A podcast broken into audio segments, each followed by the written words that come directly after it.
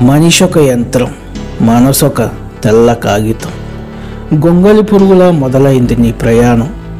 సీతాకోకలా మారాలా చాతకాదని కాదని అనేది నీ సామర్థ్యం.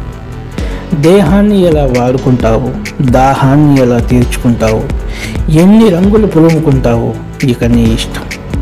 పాకినంతకాలం ఎవరూ పట్టించుకోరు. ఎగరగానే నీ వెనక వస్తారు. ఎదిగితే మావాడే అని చెప్పుకుంటారు.